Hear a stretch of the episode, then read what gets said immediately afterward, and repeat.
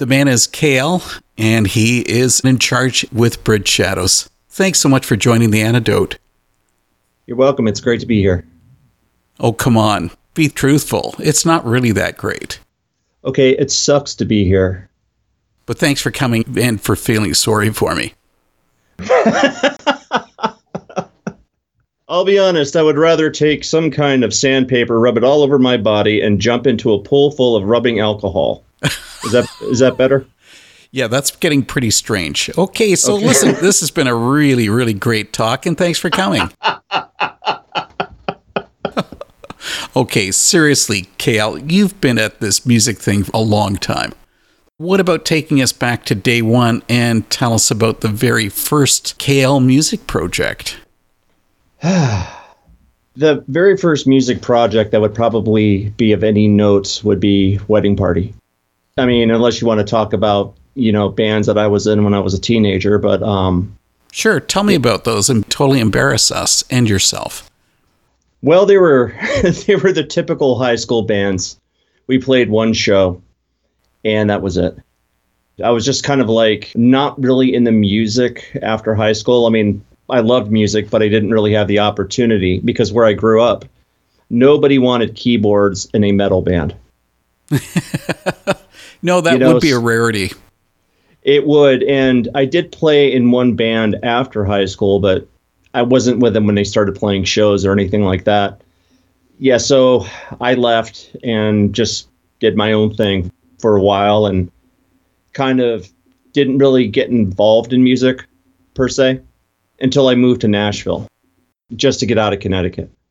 And that's when I fell in with a group called Wedding Party. Which is not to be confused with the rock band The Wedding or the London, Ontario metal band The Wedding Party. And like, I don't know what it is with Christians and having wedding in the band name. I just I just want to say we were the first. You've always been the original, haven't you? Yes, we have. there must have been a good reason for choosing the band name.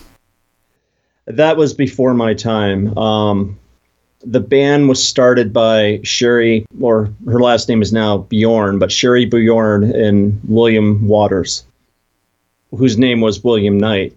And they just had a vision for this band, and somehow I ended up involved in it. And Wedding Party had just a single release, the Anthems album back in 1998. That was a solid album, but did it get the impact you guys were looking for? I would say it got beyond the impact that we were expecting. You know, it really did. Um, Will passed away a couple of months ago, and it was amazing the amount of people that were coming out of the woodwork saying how much that album had an impact on them and how much that album, you know, the Lord through that album helped change their life and how they really felt the spirit of God and during our concerts and even coming from the album itself. That sounds kind of strange, but um, for the amount of time that we were around, which is only really just over two years, I mean, that album did have a pretty good impact on people. And I'm thankful that I was a part of that. And the thing is, is that Wedding Party fit into this narrow niche, Euro goth with a Christian message. And it also came out of the 80s and 90s, the militant Christian era. And I'm wondering if that explains the lyrics of War Memorial when it says, We give our lives up, and if we must, we will die. In his service, our last command is our battle cry Stand, the weapons of our warfare are mighty through God to the pulling down of strongholds. You know, Will was definitely militant when it came down to his faith and when it came down to what he felt God calling him to do.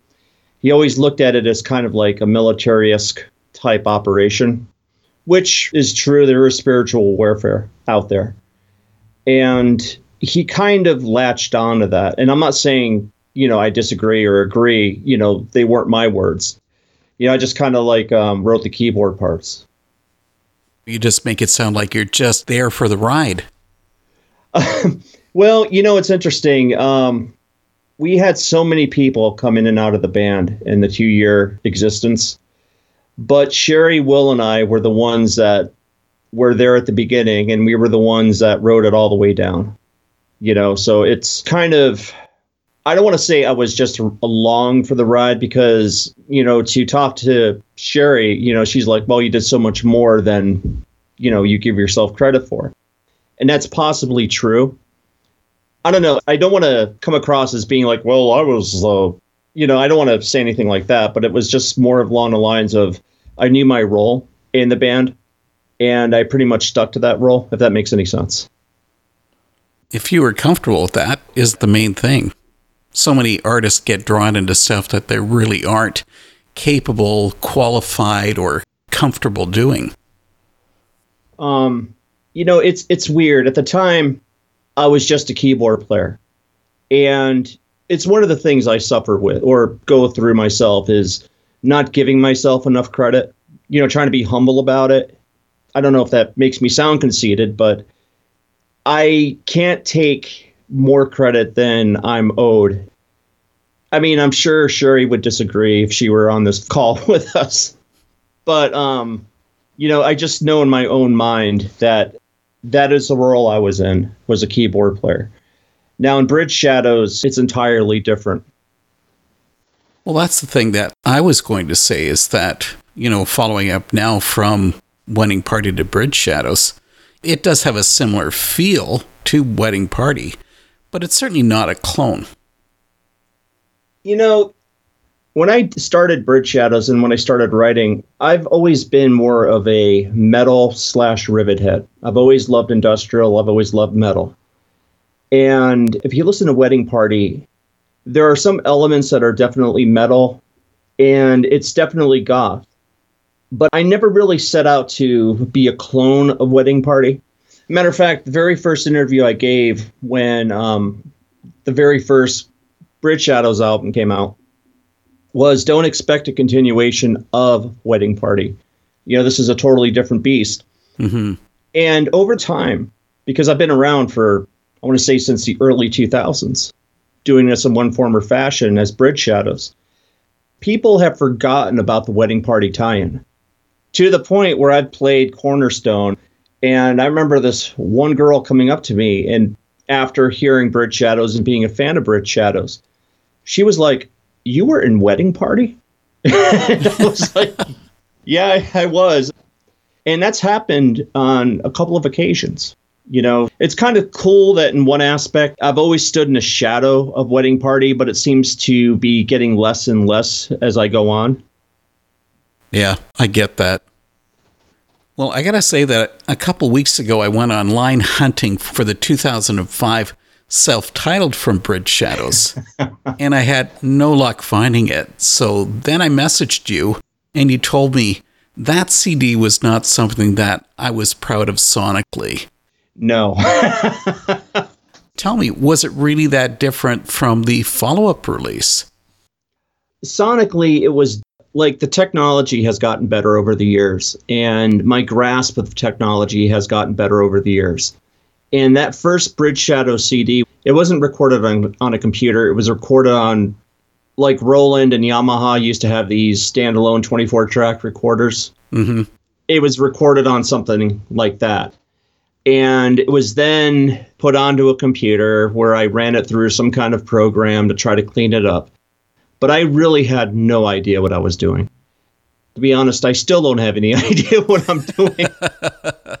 but it was around Cornerstone of 2004, and this guy who was my manager, Jason Assange Epperson, wanted something to sell at Cornerstone. So I did it, and away it went. And I will say, much to my surprise, a lot of people tended to love that album. But I just listened to it and I'm just like, ugh. you know, to me, the quality is just not there.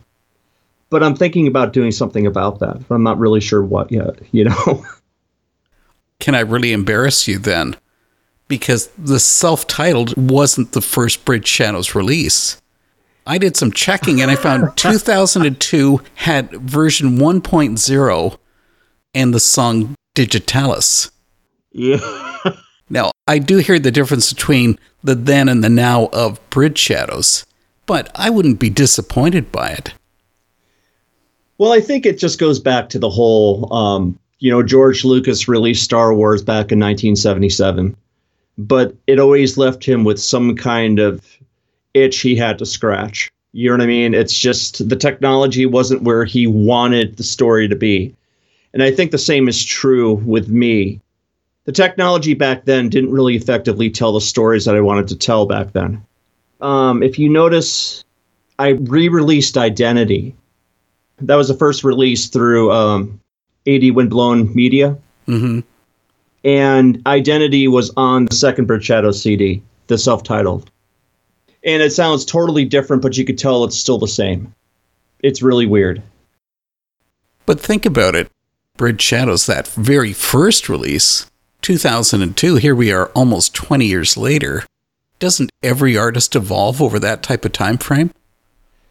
They do, and most of the artists I know listen to their old stuff, and they, they're kind of like the same way I am, kind of like, wow. I think the music itself stands, but I don't think the quality does. As I said, I just redid um, Identity, and when I redid it using the technology I have now, it sounds like a totally different song. And also, my guitar playing is a lot better. You know, I mean, we're talking 20 years of progress and when it was released, it got a lot of great feedback about it. And actually, it's weird you would mention Digitalis because that's also something else I'm working on for a re release. Would you be totally embarrassed if I play it? Not at all. okay, it's on. You know, just a second ago, you mentioned about artists listening to their music. Something else that you told me is that you said, I don't listen to music. I always have music running through my head. Hearing music in the audio sense clashes with the music you hear coming from the right side of the brain. Right. Something I can't figure out, though, is that a gift or is it a curse? It depends. it really does. I think it's um, at times it's a curse because it does drive you nuts. It's a curse when you're not sitting in front of your gear to interpret it you know, but it's a gift when you are sitting in front of your stuff where you can interpret it. I've run home at times, said hi to my wife real quick as I'm running into the studio because I heard something. You know, and it's a rarity where you get to do that. So the thing is, when you talk about constantly having music running through your head, that would make it sound as if creating music would be easy for you. But is it? I could hang up with you right now and come up with a riff within five minutes and have a song within an hour and have it ready to the point of being demoed. Wow. I mean, it, it never stops. Even sitting here now, I'm just looking around my studio and I'm like, you know, getting ideas, you know, things I want to try, things I want to do. And the well never runs dry. It never does. Well, that's interesting that you say that because really, you're not prolific you know, I'm not as prolific as I'd want to be because, you know, family. Mm-hmm. You know, my son has special needs. He has autism. So it does take time and and you know, again, I try to separate the music from the family. So music is done on a when I can do it basis or if I have something important I have to get done. You know, I don't really get into the studio as much as I'd like to. So that's what happens when you have a family. but um in the same token, it's just I know I can get down here, and even if I spend five minutes, put everything on, grab a guitar, play a riff I just came up with, put it down, then run out, take care of something else. You know, at least I got something done. I get you. Yeah. I should tell you that I'm usually grabbed by harder music. So on the Bridge Shadows Pray for Rain release, I really go for the song Feedback the chorus of the song says, give some feedback. Well, I want to take that out of context. What kind of feedback did the album receive? It received good feedback for the most part. I will never take anything away from what Jonathan did for production. Um, he was with a band called Coriolis. And I'll never take anything away from what Bethany did with vocals. But in my mind, I can't even say that. Like it it it served its purpose. You know, it it served its purpose. Um it just seemed to stop selling when I was about to make back anything I put into it. you know, it did really well, but it wasn't really pushed, you know, for whatever reason. Like um, the label I was signed to at the time folded. Gee, there's a surprise, eh? Yeah, well, like every label seems to fold. Well, it was run by it was Youngside Records. It was run by Arlene Maris. And Arlene had something to do with Saviour Machine at one time, I believe. She was also a manager for Disciple. Okay. Way back when. And she just finally decided that, you know what? She's given enough time to music. She wants time with her family, which was understandable. Mm-hmm. So it folded, you know, and I got a whole bunch of CDs back, and I just never really pushed it on my own for whatever reason. I'm not gifted in that area. I could never run a label. Well, back in the Pray for Rain era of Bridge Shadows, then it was a full band. You had what, four members? We had three members and a bunch of people that played shows with us live. We didn't have a drummer. Um, we had two drummers that played with us live a guy named Brett Gaska and a guy named Jimmy Yannis played drums for us live. You know, but uh, yeah, it was a full band. But here we are now, it's 13 years after Pray for Rain. But now it is just you? Yeah, it's. Yeah, Pray for Rain was an experiment. And I also find myself not really wanting to sing. You know, I would just rather play keyboards and guitar. And I thought that, and Jonathan has a pretty powerful voice, and so does Bethany. And I thought that, you know, it would be a band and it would let me do what I really wanted to do. But, you know, life happened. You know, we scattered to the four winds and, you know, it wasn't anything bad per se. I mean, yeah, we had some band disagreements and whatnot, but, you know, I was moving from Chicago back to Connecticut. Bethany at the time, um, she's married now. She's living somewhere out in the Midwest, and Jonathan is married and living somewhere. But um, yeah, it's just it's just easier to do it on my own. You know, that way the band conversations and the band arguments are much more effective. you can just battle with all your multiple personalities. I sure can. so now you're back at it, releasing a pair of singles as you'd mentioned, Identity and Razor, there's a connection between the choruses on the two songs. Razor says, Let them speak, let them scream, let them break away from me. And Identity says, Who am I that screams? Who am I that dreams? Who am I that fears you? What's my name? I'm guessing that you're building these into a larger story. Yeah, I think it's a story of me to be uh, totally, you know. Um, so these are the different personalities. it's you know the the strange thing is, in one aspect, they might be autobiographical, but they're also autobiographical to anyone that can claim them. You know, I I try not to spoon feed people my lyrics, if that makes sense. Mm-hmm. Like if somebody listens to lyrics and and they come to one conclusion over that or about the lyrics, I'm not one to tell them that they're wrong. When somebody comes to a conclusion or if they think they know what you're talking about, let them own it. That's what I aim for as an artist. I don't want to spoon feed people stuff. I want them to come to their own conclusions.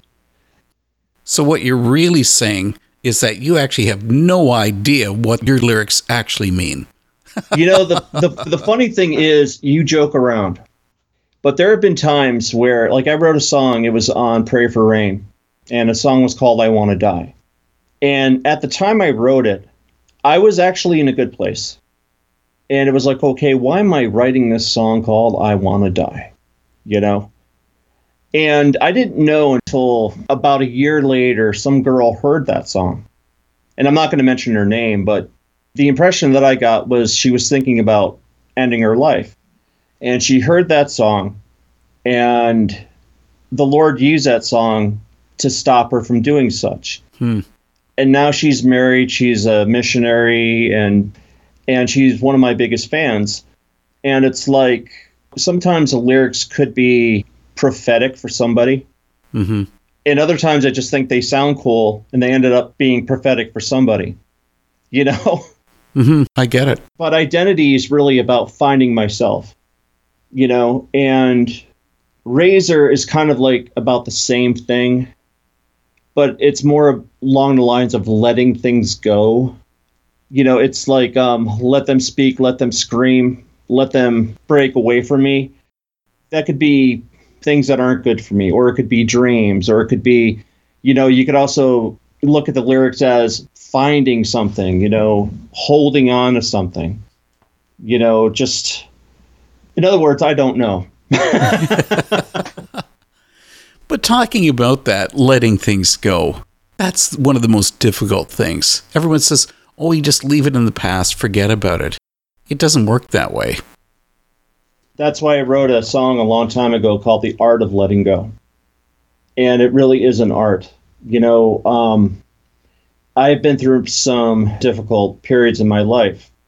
And I'm not going to get into specifics, but I've had to let bitterness go. I've had to let hatred go. I've had to let anger go.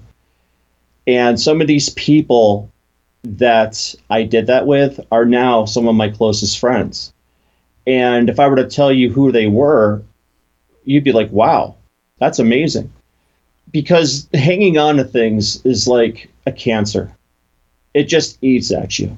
And it just eats at you to the point where you're numb.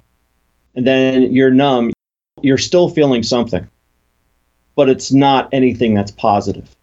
And I think a lot of the songs that I write are from that same vein, or that's where I think they are. But again, people take them, digest them, and get something else entirely different from them. Your website has this to say about Bridge Shadows it's a bridge that unites the creator with the created. I mean, that's a big goal. And I'm serious when I ask this can that actually be achieved? I think it already has been. A long time ago, I got a track from some group. You know, I think it was a charismatic group. I forgot. You know, the people that hand out tracks and yeah. like to shake the tambourines. And I got a track from. Uh, I got a track from from some of those people, and I, I, don't say that in a negative. I'm just not charismatic myself. Um, but it showed a little stick figure picture of a man on one side of a chasm, and on the other side of the chasm was written God. And it said, This great chasm of sin has separated man from God for the longest time. You know, just went into that whole yeah. spiel. And then it asked, What will ever unite man with God? And then the cross came down as like a bridge. And I'm like thinking, wow, that's really cool the cross is a bridge between man and God. And so then I um, was reading a book by Max Lucado years later, and it was talking about the cross standing at the hinge of history. And the shadows of the cross fall upon history. And so one day I was thinking about it, and I'm like, you know, the cross stands at the end of history, and all of us will forever live in its shadow. Huh. Spirit shadows. Huh that sounds interesting. so I went with it. Perfect. And now you've explained the name. Yeah, I did. I think that's up on one of the websites I had, but I didn't attribute that to me. I just put it down as unknown because I don't want people to think I'm that smart. No, you stole it from Max Lucado. Well, no, there's a there's like a little like a two or three paragraph thing I wrote up you know, it, it was inspired by Max Lucado, but I didn't really steal it word for word. well, I guess you should let us know when do we hear more from Bridge Shadows? Um, they're talking about releasing a song in sometime in December, so I have to really get it together on that. But we're also talking like sometime at the beginning of or towards springtime, releasing a full length but again, we're not really 100% positive yet. You know, because I never really know what I want to do. You're just a very confused person. I wouldn't say confused. I would just say indifferent. No. that sounds pretty bad. You know, when when it comes down to making band decisions, that is something I stink at. You know, which is why I need a manager. You know, to make these decisions for me. I I need to be led by the hand, and come on, KL, c- come on, let's go over here. you know, but when it comes down to running something, it's like I'm so lost in the sauce. I'm I'm more of the right brain creative type than I am the left brain organized type. I'll freely admit it. Listen, KL, this has been great. I so appreciate you coming for this talk, and uh, thanks for sharing the music. You're welcome. It was really my pleasure, and I hope you can find something you could use.